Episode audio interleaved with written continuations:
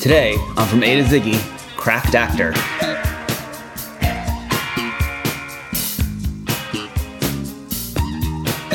Welcome to From A to Ziggy, the podcast where we discuss every single David Bowie song in alphabetical order.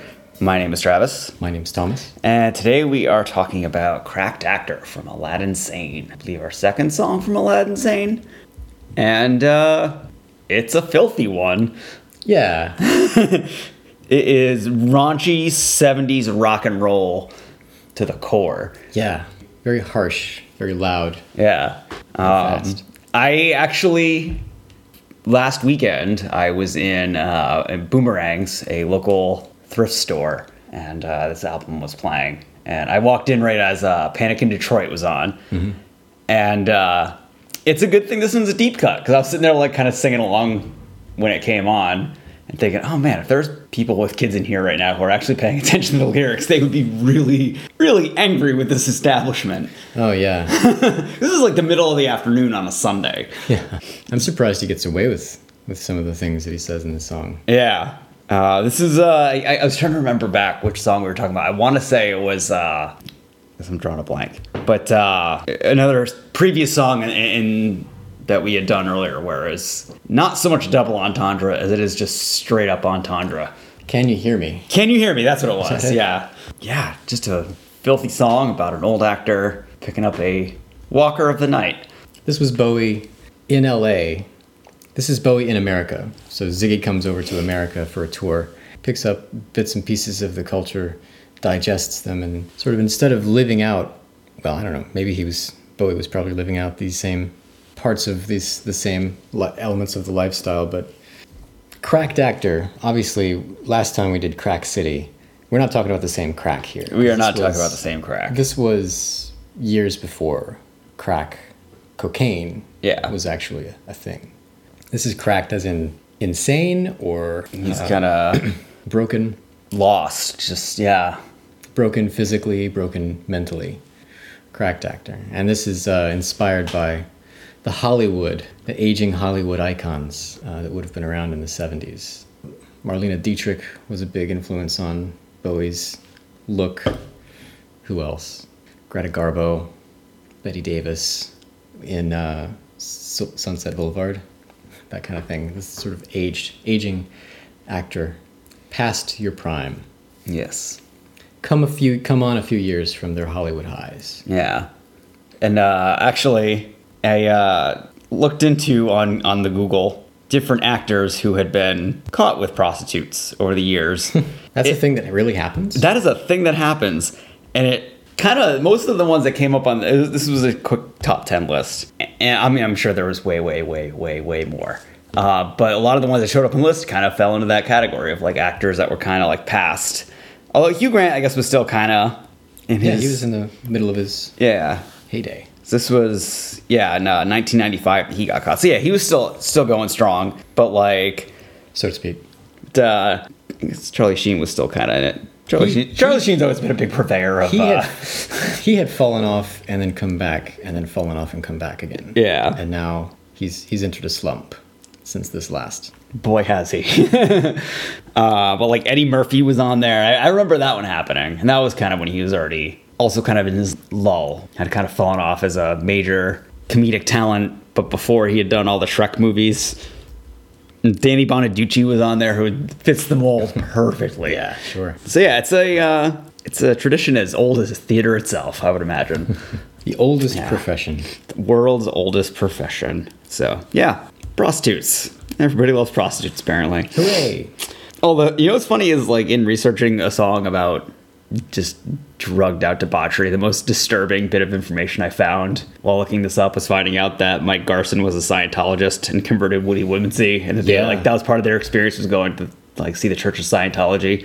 Yeah, right. That's the kind of thing that always ruins actors and musicians for me. It always just bums me out. Like Yeah. I still love Beck so much, but I like stop listening to him as obsessively when I found out he was like a totally crazy Scientologist. What are you, some kind of religious zealot?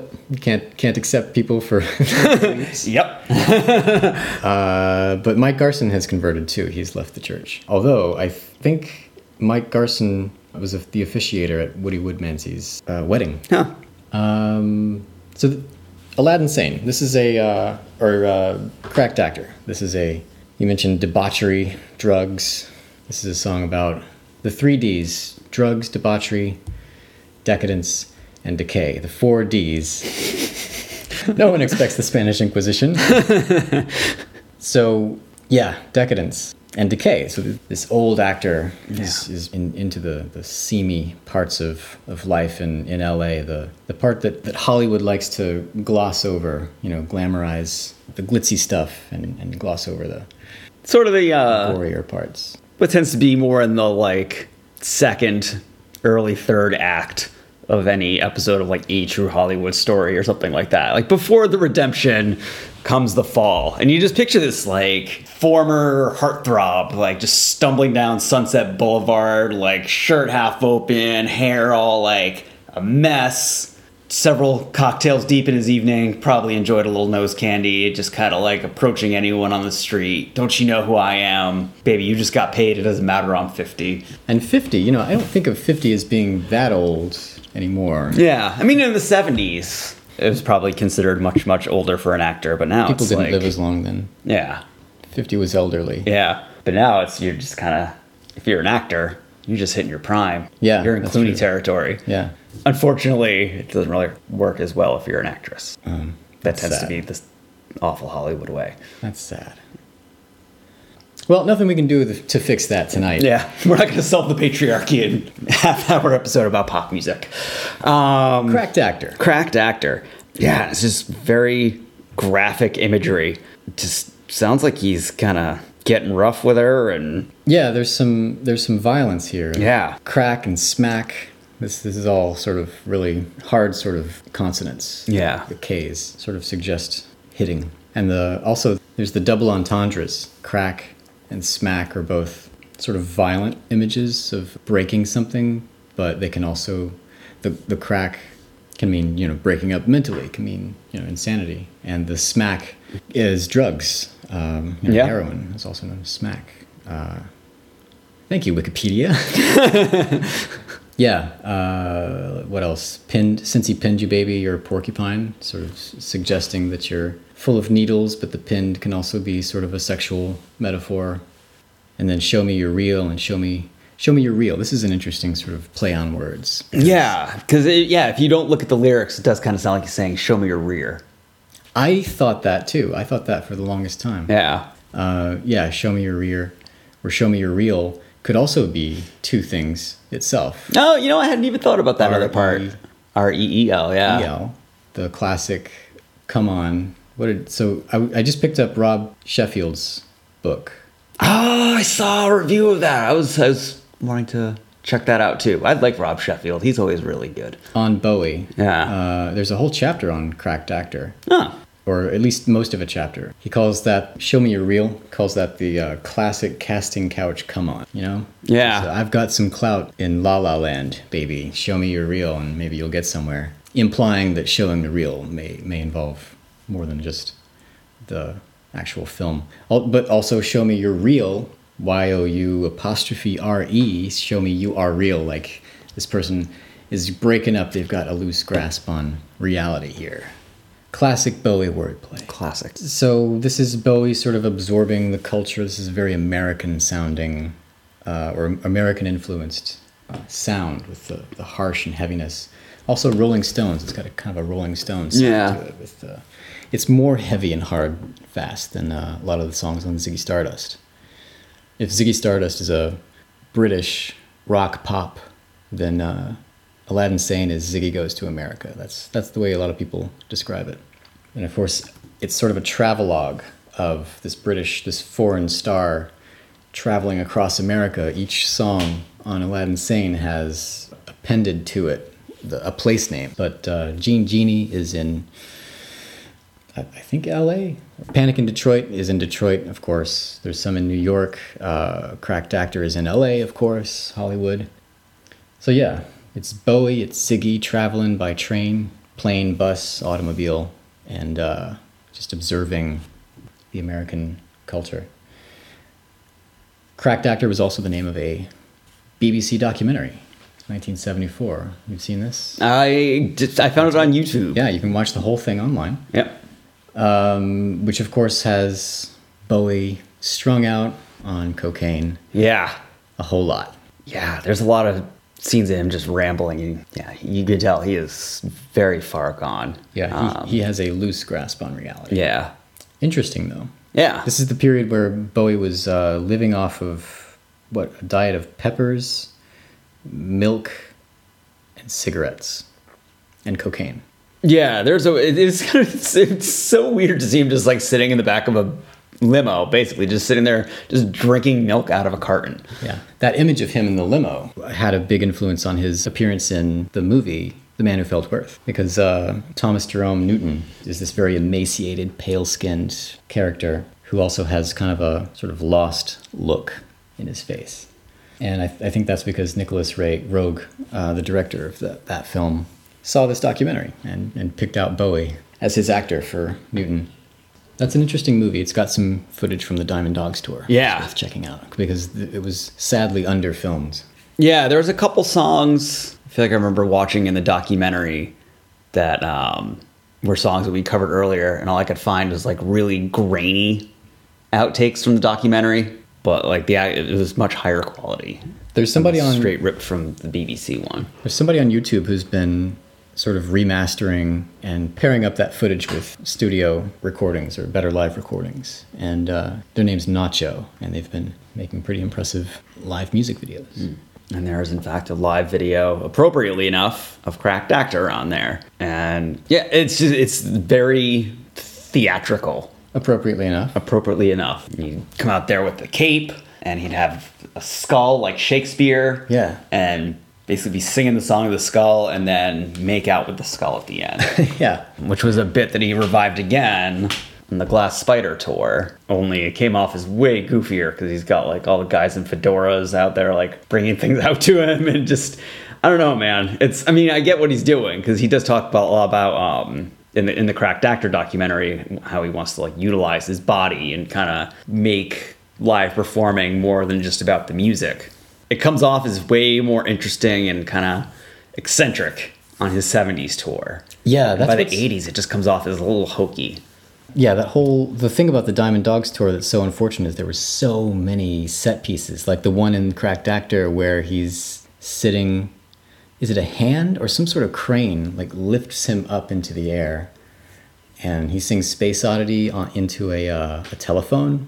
Um, there's just all these all these crazy things like the Diamond Dogs. They they had the Hunger City set. You can see this in the Who Can I Be Now uh, box set. You can see images of like the mocked up diorama of Hunger City. It's crazy. It's really elaborate. Yeah. And costume changes and all this this the theatrics with the Yorick skull.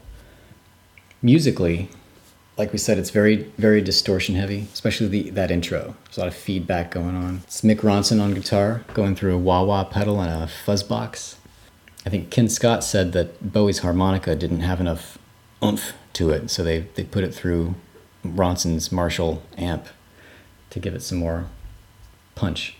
All this sort of muscle, this body put behind the sound make, makes it sound a lot beefier than than a lot of the stuff on on Ziggy Stardust, where you know it's very dry snares. You know, think of five years. It's just like a very modest sort of beat.